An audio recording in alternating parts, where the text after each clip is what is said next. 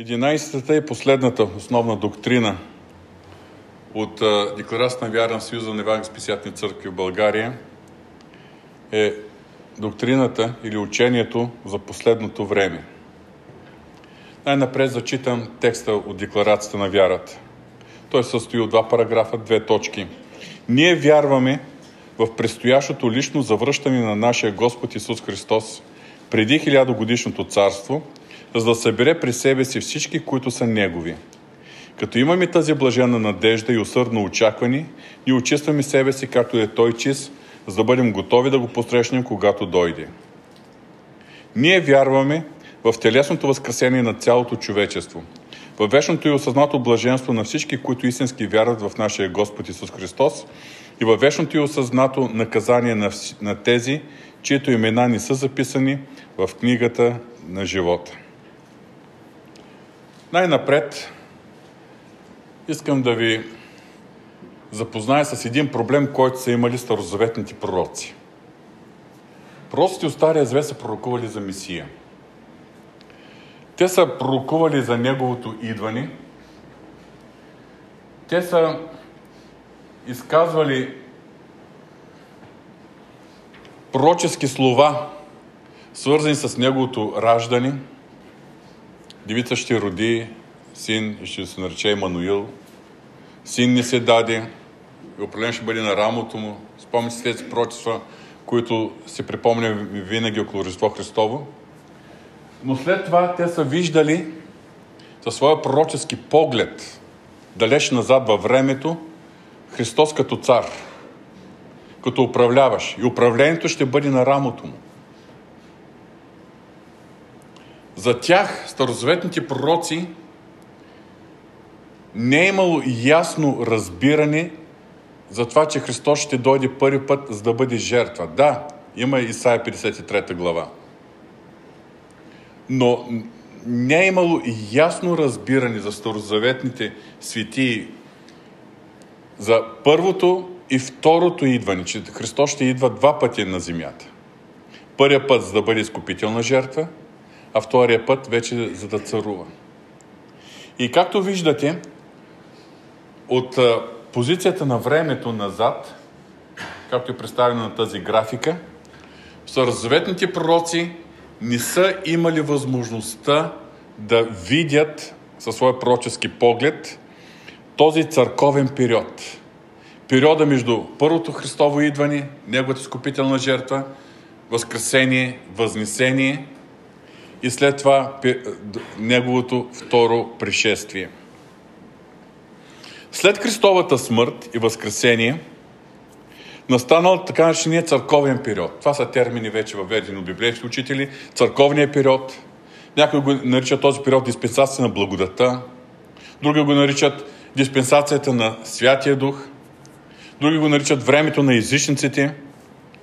Но този период, както виждате, е бил скрит от старозаветните пророци, тъй като техните пророчества са се отнасяли главно за Израел. А в периода на езичниците ние знаем, че Бог работи преди всичко с езическия свят. Когато Исус Христос се е родил на тази земя, мисианските очаквания на евреите са били свързани с надеждата, че Мисия ще ги освободи от гнета и управлението на Римската империя. Че ще възстанови тяхната независима държава Израел и че той ще царува на Давидовия престол. Те са очаквали да бъде от Давидовата династия. Очаквали са той да накаже всички Израели врагове. Тоест, те са очаквали Мисия, който да ги освободи и да царува, а не Мисия, който да умре като изкупителна жертва и то не само за тях, но и за цялото човечество. Затова не веднъж неговите ученици, когато Христос ги е предупреждавал, че му предстои да бъде заловен, да бъде разпънат, те са му казвали, няма да стане това, не се притеснявай, ние сме с тебе, особено Симон Петър е бил много щедър на обещанията, че ще го защитава. И не само, че те не приемали неговите предупреждения, но и също така самите ученици са се дразнили помежду си и са се надумвали кой ще бъде по-голям в царството, бъдещото царство на Месията. В крайна сметка, вие знаете добре разочарованието, което те са преживяли след Христовото разпятие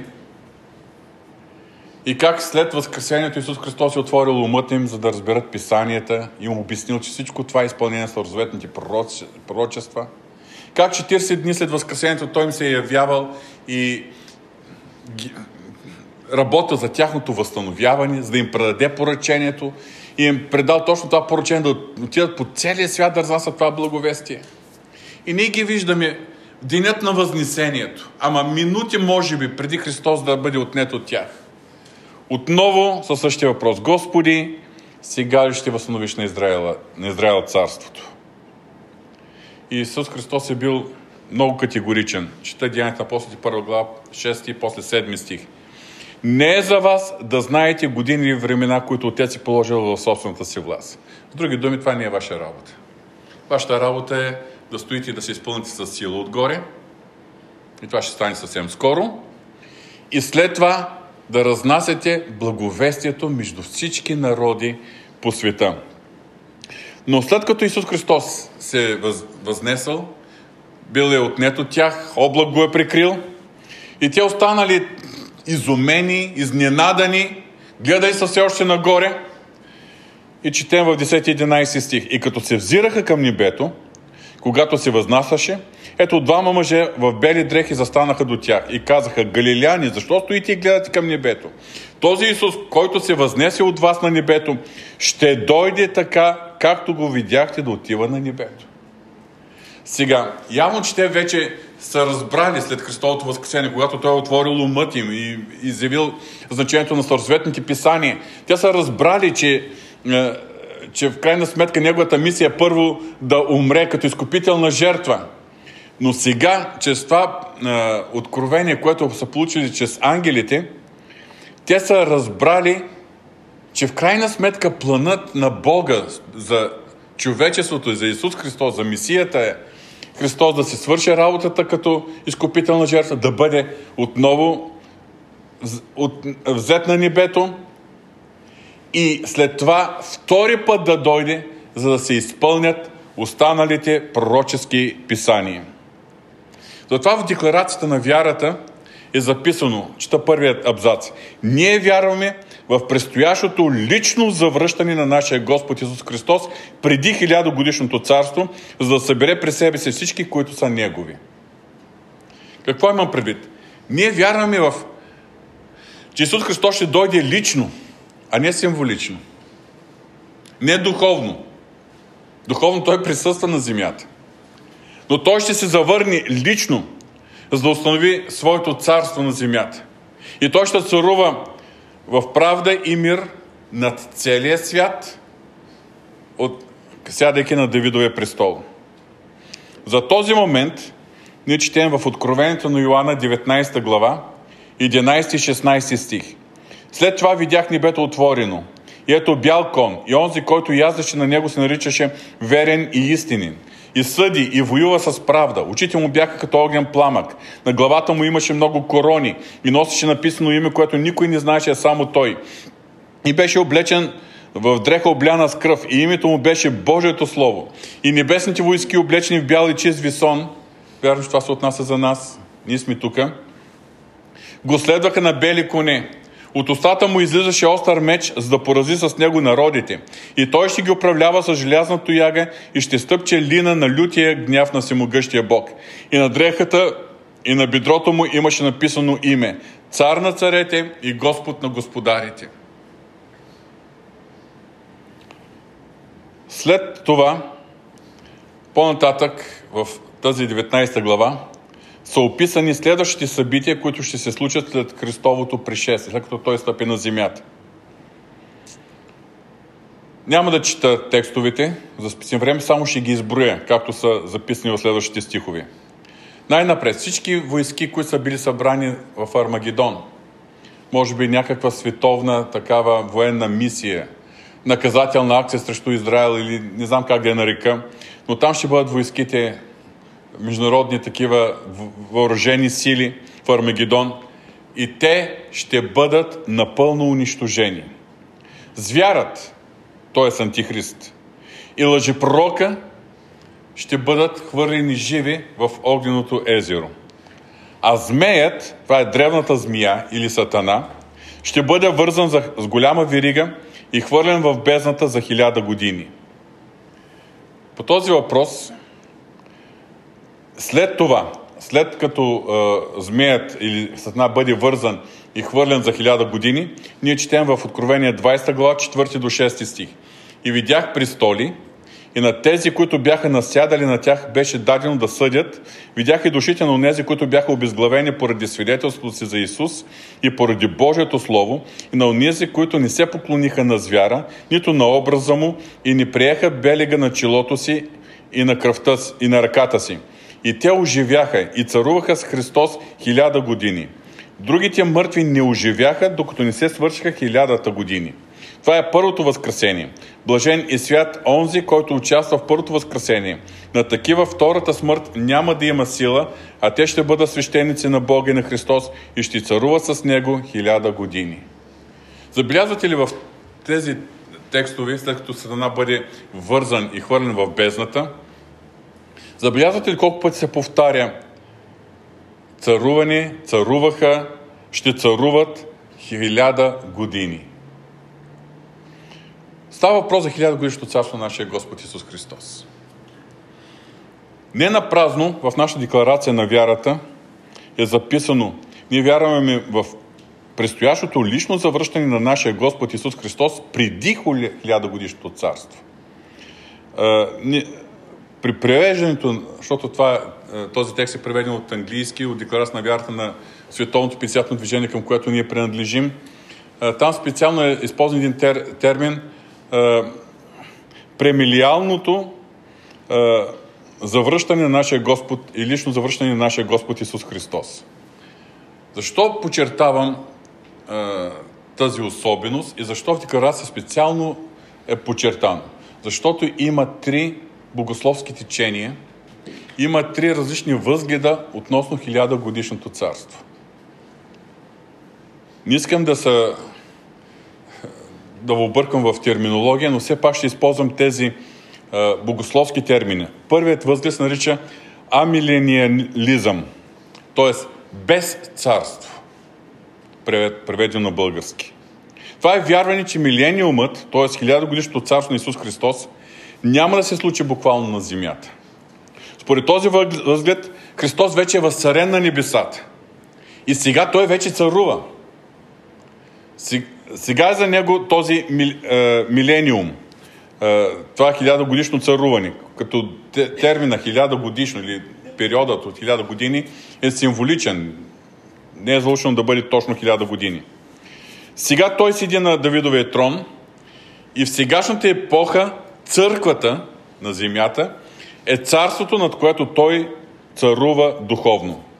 В край на църковната епоха Исус Христос ще се завърне след последния съд и след последния съд ще управлява завинаги в новото небе и новата земя. Това, е, този възглед се споделя, например, доколко съм запознат от източното православие и от римокатолицизма.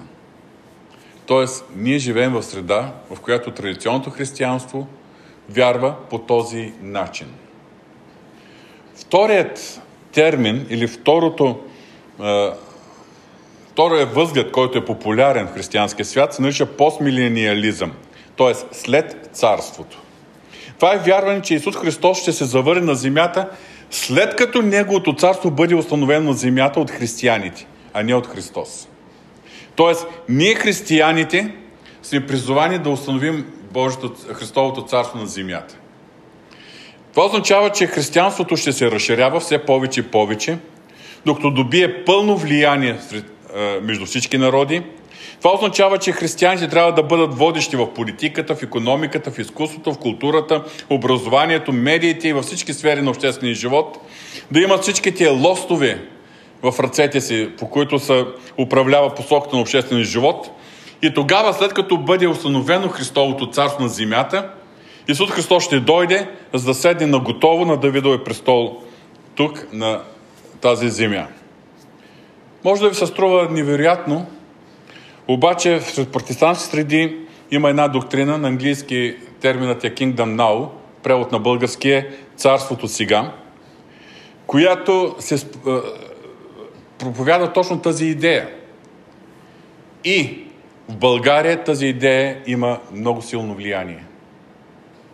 Много силно влияние. Тя се разпространява в движението на реконструкционистите.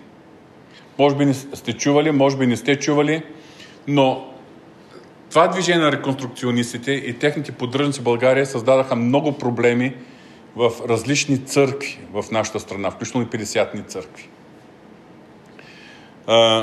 Също така тази идея се споделя от някои харизматични и апостолски църкви. Апостолската реформация и така нататък. Възоснова на, тази, на това учение са идеите, които са разпространявани и намират голяма приемственост между 50-ните и харизматични среди, че преди да дойде Христос ще има глобално, световно съживление. И целият свят буквално ще, едва ли нещо се обърне към Христос. Масово, между всички народи. Аз знам, че има народи, където има истинско съживление. И аз много желая България да се случи такова съживление.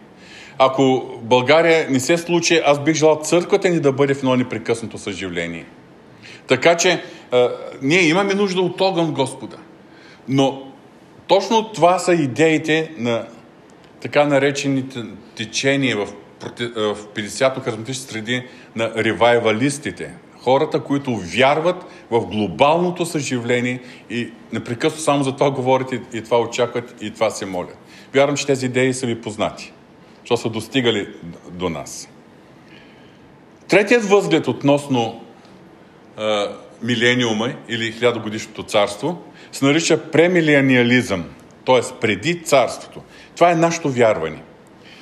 Нашето вярване е, че Исус Христос ще дойде втори път на земята, за да установи своето хилядогодишно царство на тази земя. Преди неговото завръщане на тази земя, царство му, да, то е духовно. Ние, Божието царство е сред нас. Божието царство е правда, мир и радост в Святия Дух. Божието царство не се изразява с думи, а с сила. Божието, ние живеем в Божието царство, но тук говорим за хилядогодишното видимо царуване на нашия Господ Исус Христос, който ще царува след като дойде втори път на земята и ще седне буквално на Давидовия престол. Какво ще се случи преди второто явно идване на Исус Христос? Чета второ Солунци, втора глава, 3 и 4 стих. Никой да не ви измами по никакъв начин – защото това, от предния стих, който не съм прочел, става въпрос за Христовото пришествие, пришествието на нашия Господ. Това няма да бъде, докато първо не дойде отстъплението и не се яви човекът на греха, синът на погибелта, който така се противи и се превъзнася на всички, които са, който се нарича Бог, на всеки, който се нарича Бог, или на когото се отдава поклонение, така че той седи като Бог в Божия храм и представя себе си за Бог. Второто пришествие на нашия Господ, второто явно идване ще бъде предшествано от едно време, което е наречено във 2 Солунци 2 глава 3 стих отстъплението. В Даниил 9 глава 27 стих четем пророчеството за 70-те Даниилови седмици – и специално внимание се отделя на 70-та Даниилова седмица. Тази вечер няма да се занимаваме а, с това пророчество, но това е един период от 7 години по еврейския календар, който е по 360 дни в годината. Еврейската година е, е според фазите на Луната.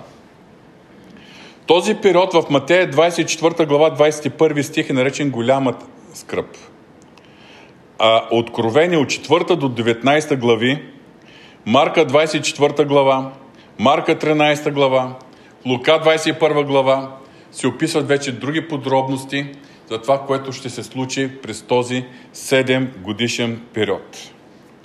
Този 7 годишен период е свързан с една личност.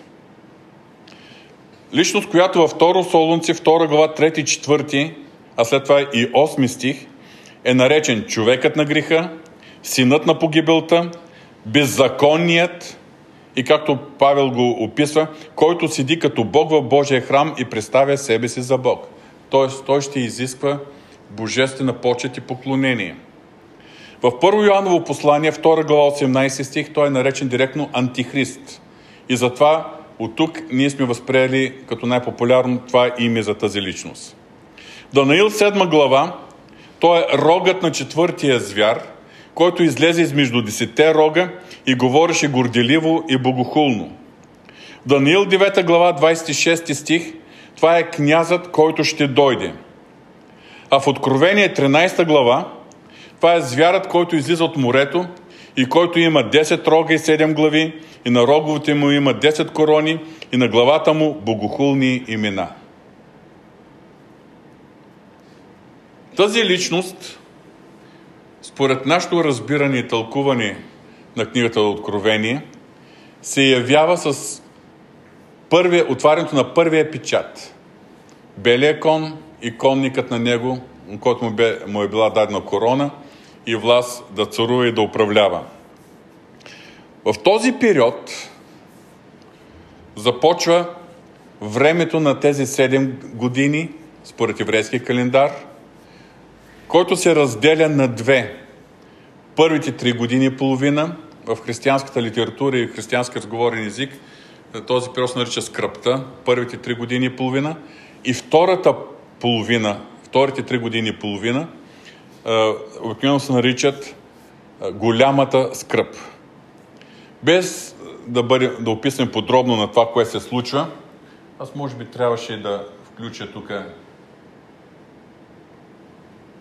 и е тази картина.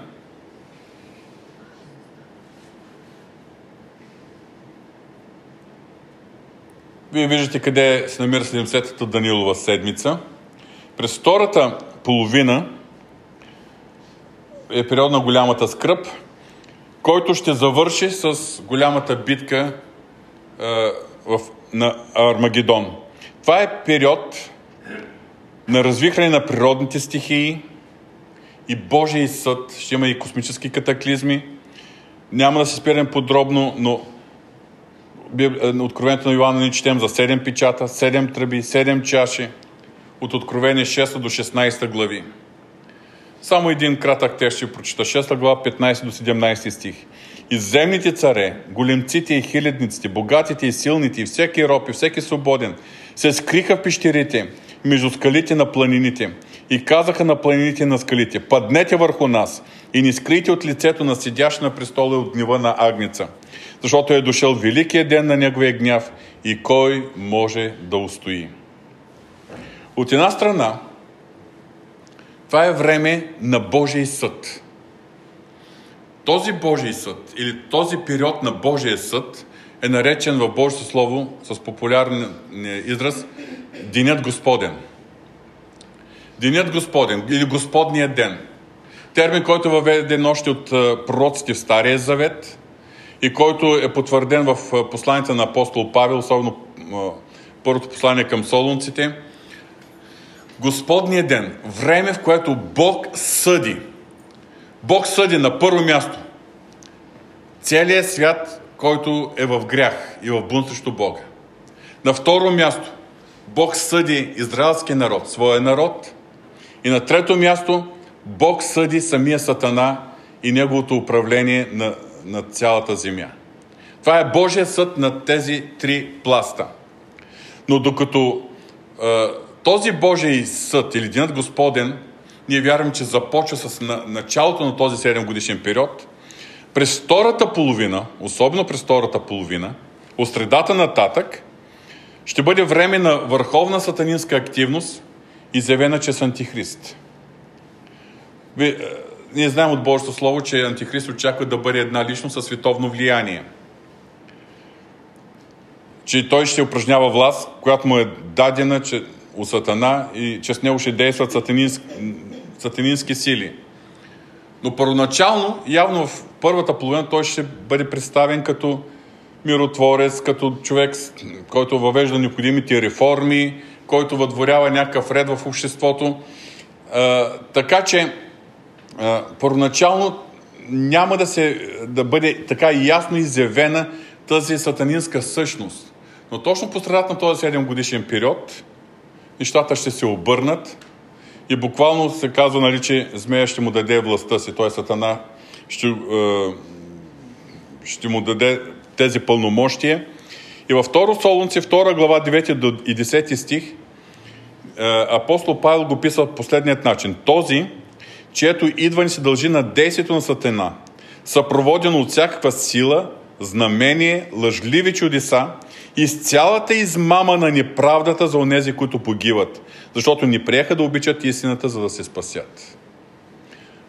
Неговата власт, неговото управление и особено втората половина нататък ще бъде съпроводено с действието на Сатана, силата на Сатана ще се проявява чрез него, знамение чудеса, лъжливи чудеса, чрез силата на Сатана, цялата измама на неправдата за тези, които погиват, защото ни приеха да обичат истината, за да се спасят.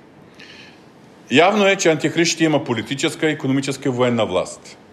Спорно е до каква степен някой предполага, че ще има глобално влияние, други вярват, че той ще има а, влияние по целия свят, но ще бъде пряко а, така управител на една по-малка група от народи.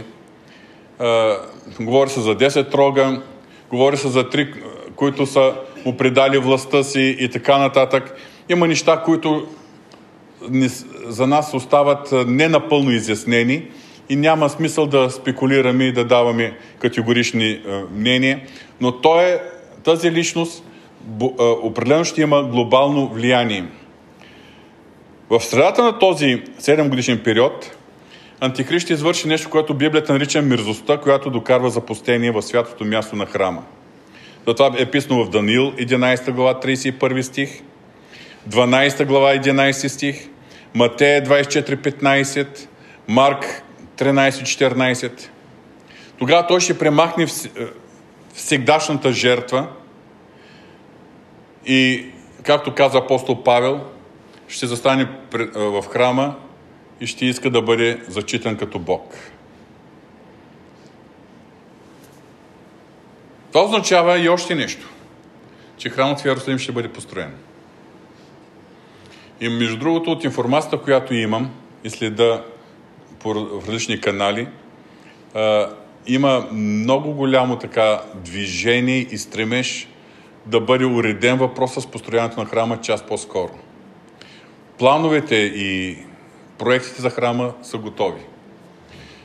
Елементите, от които ще бъде сглобена конструкцията на сградата и всички богослужебни съдове са готови изследвани са всички библейски текстове и са подготвени свещеници. Наскоро бяха докарани червени крави, специално от Текса, с специален полет, та да може да бъде извършено очистването на, на терена, на който ще бъде построен този храм. Така че подготовката върви е, с пълна сила, но в кой момент ще бъде построен храма, не мога да ви кажа. Има едно пророчество, че в книгата на пророк Данил 9 глава, че в началото на 70-та седмица тази личност, Антихрист, ще сключи завет с израелския народ за една седмица. Най-вероятно този завет, т.е. договор, казвам съвременен език, най-вероятно, като мое предположение, го казвам, не е доктрина, мое предположение, една от клаузите ще бъде уреждането построението на храма. И той ще бъде построен за нула време. На средата, три години и половина след сключването този завет, храма ще функционира, ще има въведена сутрешна вечерна жертва и Антихрист ще ги спре. Тогава, когато евреите разпознаят, че Антихрист не е техния мисия, защото преди това те ще го зачитат като такъв, но когато той застане в храм, спре жертвата им и изиска божествено поклонение, те ще е, е, разпознаят, че не е техния мисия, ще го отхвърлят и тогава той ще поедеме ужасно гонение срещу всички, които не признават неговата божественост, които не му се покланят и това ще бъде на първо място срещу Израел. Но ние виждаме, че поради своето глобално влияние по целия свят ще има един такъв елемент – който му се поклони, който го признае за Бог, ще получи съответния печат, който ще му позволи нататък да купува и да продава. Т.е. да може да се храни, да изхранва семейството си. Крайна сметка, това гонение, което ще пред... продължи малко по-малко 3 години и половина, каза малко по-малко, защото словото казва заради избраници тези дни ще се съкратят. Ще има едно малко съкръщаване.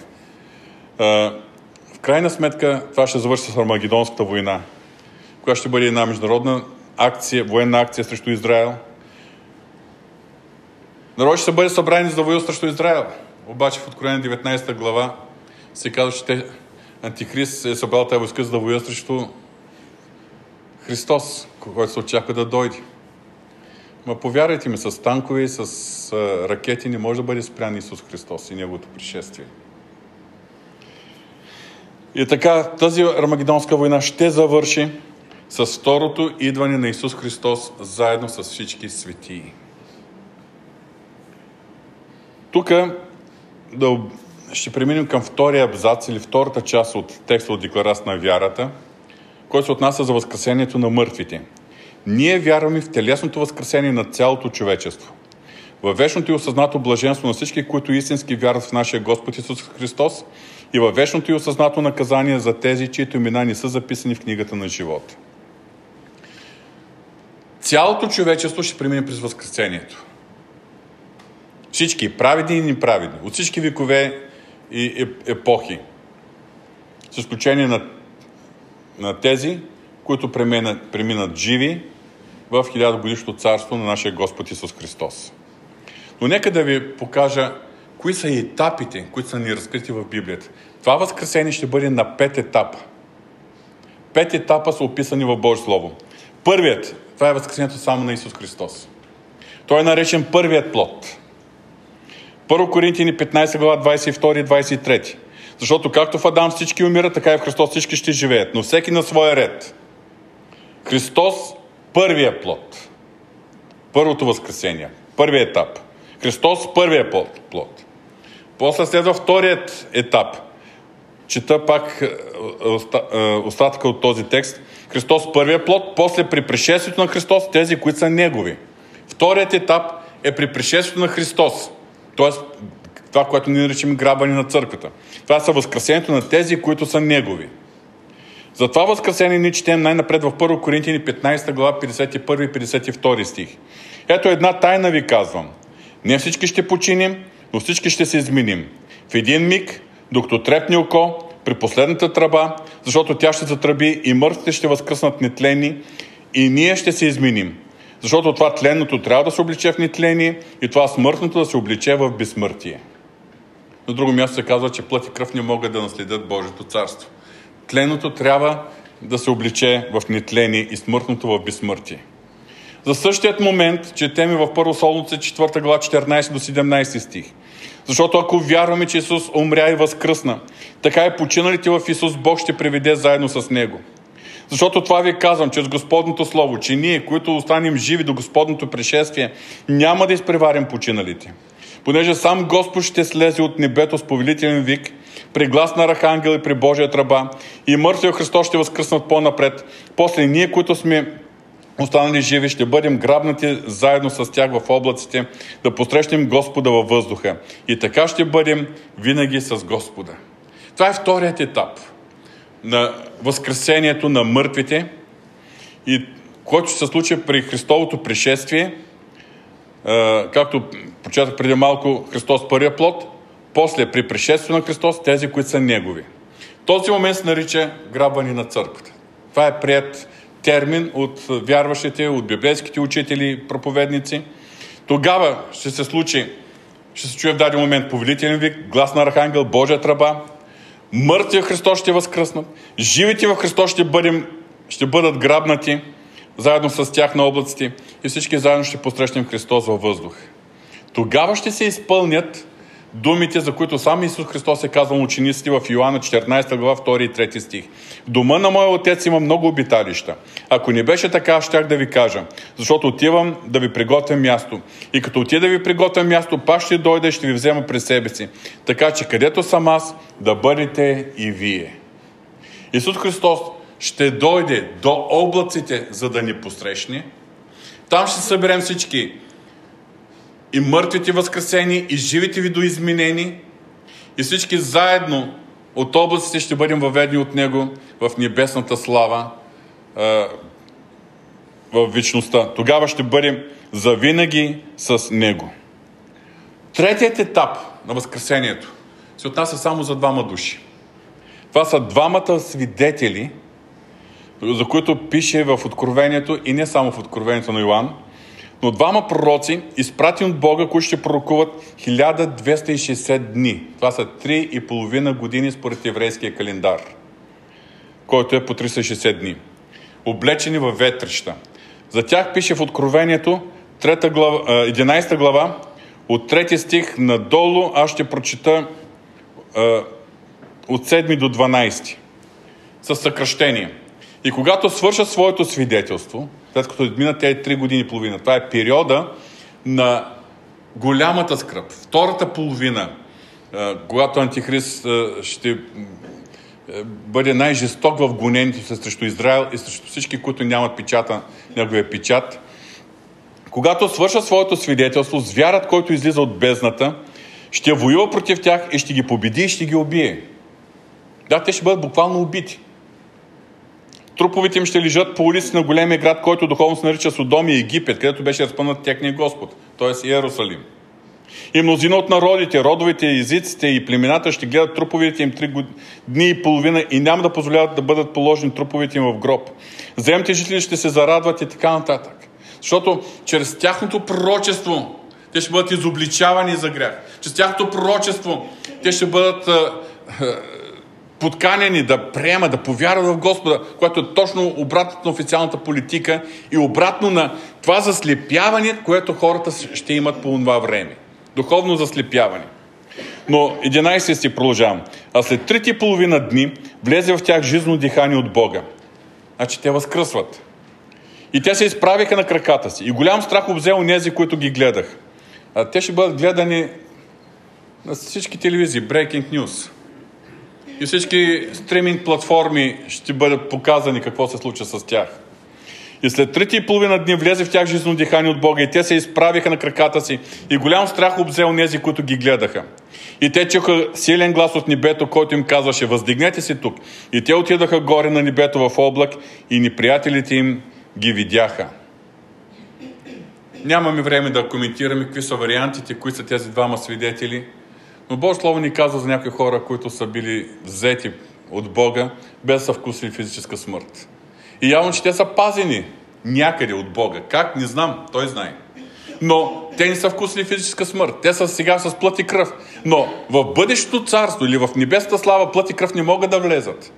Явно, че трябва да дойдат тук, да се извършат своята мисия да пророкуват 3 години и половина. 3 години и половина да пророкуват, след това да бъдат убити и след това възкресени да бъдат грабнати и взети в небесната слава. Четвъртият етап на възкресение. Това е възкресението на убитите през голямата скръп. Това е, ще бъде непосредствено след Христовото пришествие вече. За този момент четем в Откровение 20 глава 4 до 6 стих. И видях престоли, и на тези, които бяха насядали на тях, беше дадено да съдят. Видях и душите на онези, които бяха обезглавени поради свидетелството си за Исус Христос и поради Божието Слово, и на онези, които не се покориха на звяра, нито на образа му, и не приеха белига на челото си и на ръката си, те оживяха и царуваха с Христос хиляда години. Тоест, точно след Христовото пришествие в навечерието на хилядогодишното царство. Другите мъртви не оживяха, докато не се свършиха хилядата години. Това е първото възкресение. Блажени свят, онзи, който участва в първото възкресение. На такива втората смърт няма да има сила, а те ще бъдат свещеници на Бога и на Христос и ще царува с Него хиляда години. Първото възкресение, състоящо се от няколко етапа. Христос първия плод, после ние, които сме Негови, после двамата свидетели и накрая избитите, тези, които са му били верни през този 7 годишен период, особено през периода на голямата скръп, втората половина. Но това е първото възкресение. Но след това има още петото възкресение поред, което Библията нарича второто възкресение. Това е след завършването на хилядата години, хилядогодишното царство. Откровение 20 глава, 11 до 15 стих. След това видях един голям бял престол. И онзи, който седеше на него, от чието лице побягнаха земята и небето и не се намери място на тях. Видях и мъртвите, големи и малки, да стоят пред престола. И едни книги се разгънаха, разгъна се и друга книга, която е книгата на живота. И мъртвите бяха съдни според делата си по записаното в книгата. И морето предаде мъртвите, които бяха в него, и смъртта и адът предадоха мъртвите, които бяха в тях. И те бяха съдени, всеки според делата си. И смъртта и адът бяха хвърлени в огненото езеро. Това е втората смърт. И който ни бе записан в книгата на живота, беше хвърлен в огненото езеро. Пет етапа за възкресение. Докато първите четири са за праведните. Започвайки от Христос, грабването на църквата, двамата свидетели и избитите заради Христос по време на 7 годишния период на управление на Антихрист, особено втората половина, голямата скръп. Това е първото възкресение. За всички, които са предназначени за вечния живот с Христос.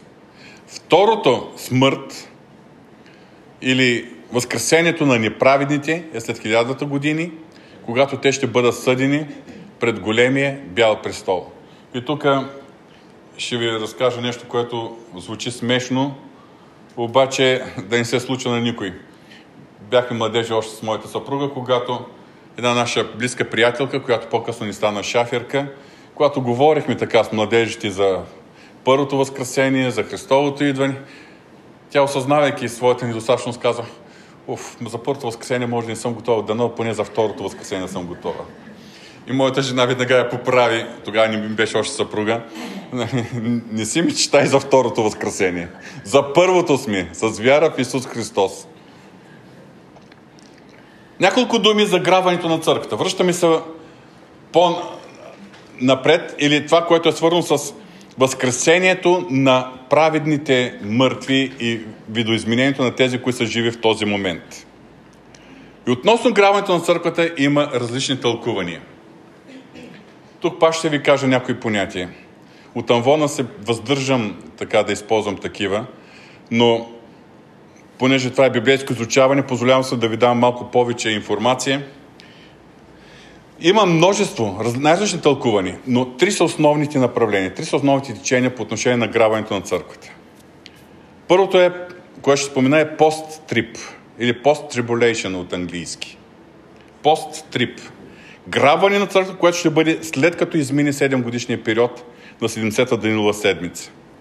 Тоест, църквата и всички вярващи трябва да преминем през целият този период, според това схващане, когато Антихрист ще бъде на световната политическа сцена, особено и втората половина, когато той ще прояви жестоко гонение срещу всички, които не са му лоялни.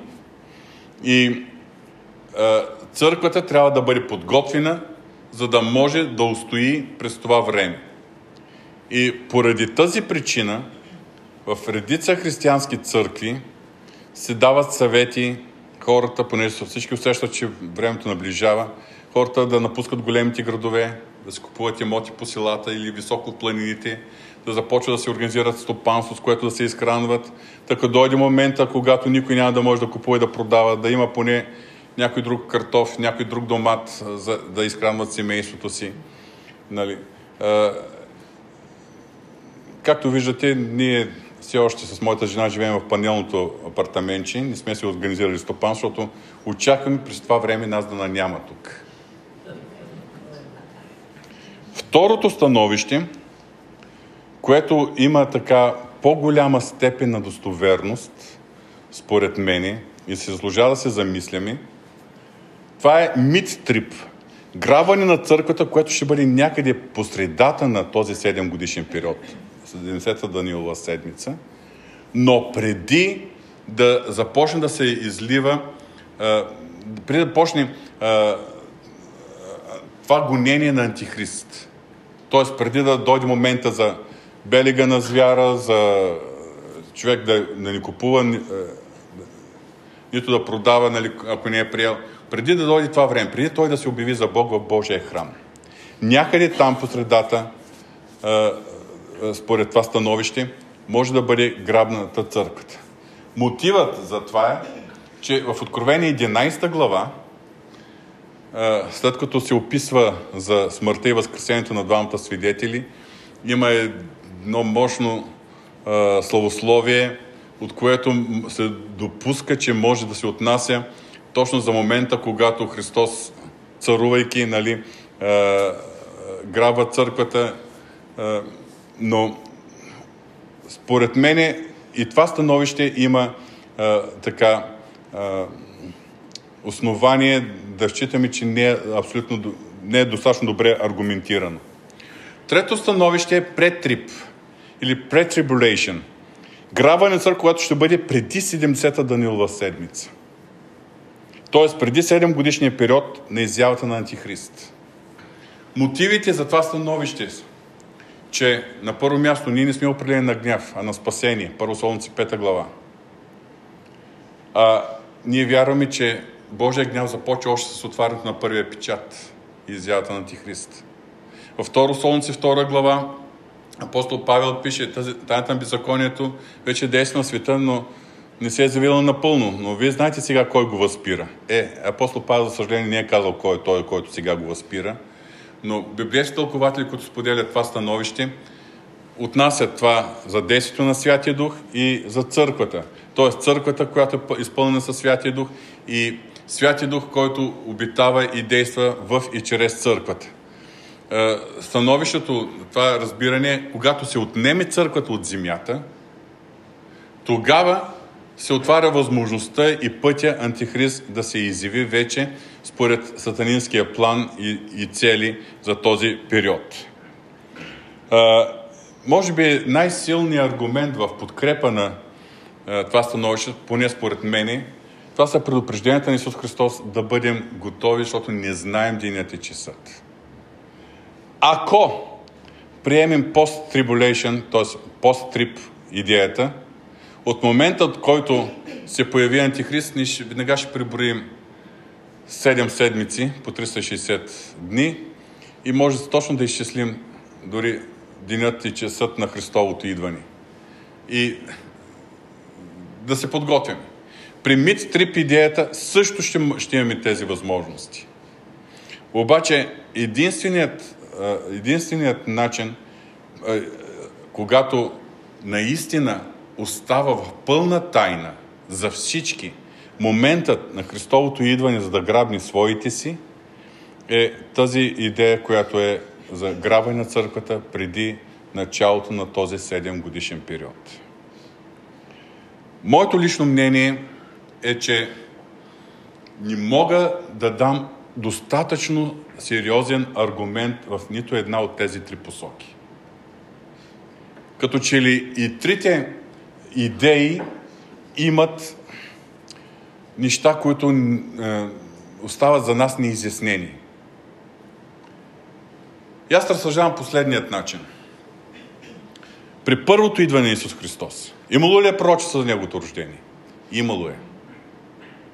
Даже бих казал, имало е пророчество, което може да се изчисли приблизително кога ще се роди Христос и после кога ще бъде посечен.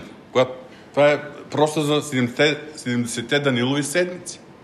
Съвсем ясно, че след, от момента, от когато се издаде заповед за съграждане на града Иерусалим, до посичането на мисия, т.е. до разпятие на Христос са 69 седмици по 360 дни годината. И съвпадат много точно исторически тези години е, до, до Христовото разпятие и Христовата изкупителна жертва. Имало ли е пророчество за първото идване? Имало е. Хората очаквали ли са, ли са го или разпознали ли са го? Не са го разпознали.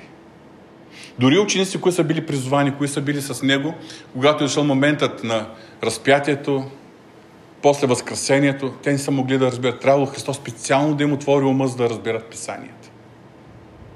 И като че ли в пророцките писания има един такъв елемент на тайнственост, при което ни ни е дадено да знаем всички подробности.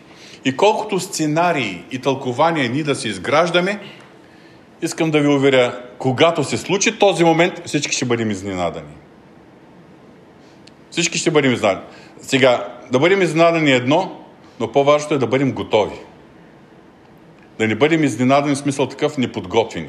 Може да бъдем изненадани, че не само според както аз съм го вярвал, според както аз съм го разбирал, но да сме сигурни, че когато настане този момент, дори и тази нощ да се случи, ние ще бъдем готови да посрещнем Исус. Какво ще стане с нас, вярващите? Ние вярвам, че ще участваме в първото възкресение. Както ви казах, моето, би казал, вярване или предположение е накланя към грабване на църквата преди началото на този 7 годишен период. За мен е като че ли това е най-вероятният сценарий, най-вероятното тълкование. Но когато и да е, живите ще бъдат грабнати и видоизменени, мъртви ще бъдат възкресени и тогава всички ще отидем на небето за този 7 годишен период, който се развива тук на, земя, на, на земята. На земята ще бъде време на скръп и голяма скръп, на небето ще бъде нашето тържество с нашия Господ. Кога ще се случи това нещо? Апостол Павел в първо Солнце, четвърта глава описва точно какво ще се случи. Глас на Архангел Божия тръба, мъртв Христос ще възкръсна, живи ще бъдат изменени и така нататък. И в пета глава от първи до трети стих продължава. А за годините и времената, братя, нямам нужда да ви се пише. Защото вие добре знаете, че Господния ден ще дойде като крадец нощем. Когато казват мир и безопасност, тогава ще ги постигне внезапна погибел, като родилните болки на бремена жена и никак няма да я избегнат. Първото нещо, което виждаме, че за хората, които са невярващи, за хората, които няма духовното прозрение да разпознават времената, това ще бъде е, като крадец нощем. Неочакван момент. Тогава ще ги постигне внезапна погибел. Това са за невярващи. За тях, за тях ще бъде погибел. За нас вяра ще бъде избавление. Обаче веднага в четвърти стих апостол Павел се обръща към нас вярващите. Но вие, братя, не сте в тъмнината, за да ви постигне онзи ден като крадец. Защото вие всички сте синове на светлината, синове на деня, не сме от нощта, нито от тъмнината. И от 9 до 11 стих. Защото Бог ни е определил не за гняв, а да получим спасение чрез нашия Господ Исус Христос, който умря за нас, така че дали сме будни или спим, да живеем заедно с Него. Затова насърчавайте се и помежду си и се назидавайте един друг, както и правите. Както ви казах, моето лично убеждение е заграване на църквата преди голямата скръп. Докато трае този период на голямата скръп на земята, ние ще бъдем Христос на небето. Тогава ще състои съдът на вярващите, за който ще говорим в едно от следващите събирани във вторник, ако Господ не подари времето. Това ще бъде съд за раздаване на наградите, съгласно 1 Коринтини 3 глава 11 до 15 стих или 2 Коринтини 5 глава 10 стих. И накрая това ще завърши с сватбината вечеря на Агнето, съгласно Откровението 19 глава 7 до 9 стих. Значи на земята ще бъде ужас 7 години е, този период на управление на Антихрист, а на небето ние ще бъдем в тържество с нашия Господ Исус Христос. Съвсем накратко, какво ще се случи след Христовото пришествие? Самото второ пришествие на Исус Христос ще бъде съпроводено с отнемане на властта на Антихрист и на Сатана – Откровение 19 глава 19 и 20 стих. И видях звяра и земните царе и войските им събрани да воюват против язъщия на коня и против неговото воинство. Затова ви казах преди малко, че Армидонската война за народите вероятно ще бъде обявена като война срещу Израел, някаква наказателна военна операция, но в идеята, в мисленето на Антихрист ще бъде да воюва срещу яздещия на коня и неговото воинство. И звярат бе уловен, а с него и лъжепророкът. Звярат това е Сатана. Той това е Антихрист. И с него и лъжепророка, който бе извършил пред него знаменията, с които измами онези, които бяха приели белига на звяра, които се покланяха на неговия образ. Те, двамата, бяха хвърлени живи в огненото езеро, което гори с жупел. После 20 глава, от 1 до 3 стих. И видях, че от небето слизаше един ангел, който държеше в ръката си ключа на бездната и една голяма верига.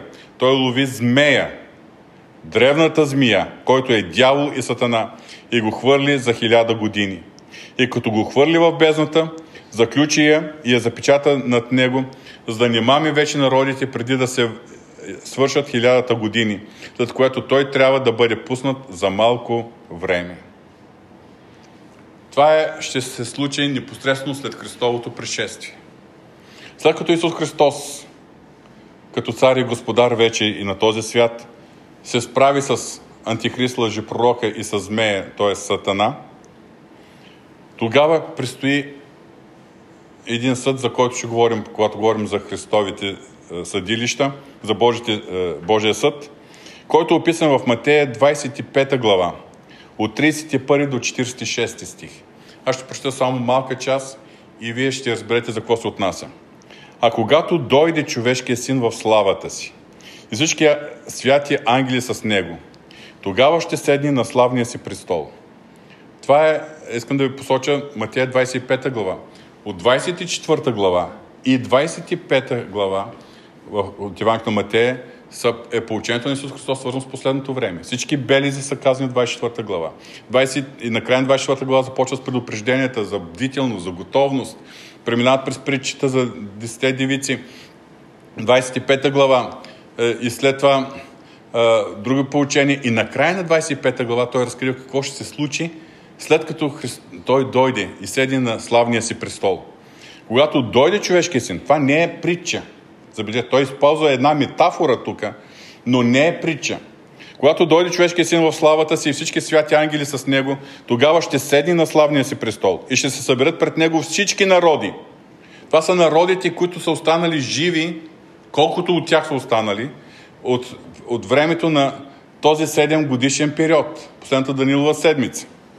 Ще останат пред него всички народи и ще ги отлъчи един от друг, както овчарът отлъчва овцете от козите и ще постави овцете от дясната си страна, а козите от лявата.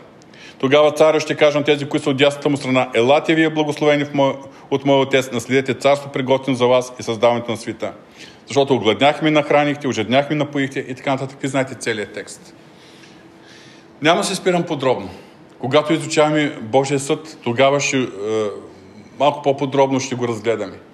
Но това ще бъде съд над цели народи не над индивидуални личности. И ще бъде съд, който ще бъде в зависимост от тяхното отношение към, понеже си го направили на, на един от тези мои най-малките братя. Всички тълкователи на този тест, за които съм чел, така като че са в консенсус, тук се отнася за тези народи, които по времето на това гонение срещу Израел са защитавали, са ги пазили, са ги изхранвали, са им пращали хуманитарни помощи и така нататък. Тоест, отношението на народите към Божия народ. Вие знаете, че днес светът е много разделен спрямо Израел. Има народи, които са твърди поддръжници подкрепящи Израел, но има много антисемитизъм по целия свят. Всичко, което е свързано с антисемитизъм, ще бъде в другата категория – козити. Махнете си от мене. Е, и ще отидат във вечното наказание. И тези народи, които преминат през този съд и ще е, е, бъдат прияти като овцети от дясната страна на Исус Христос, ще влезат в хилядогодишното царство като е хора с естествените тела.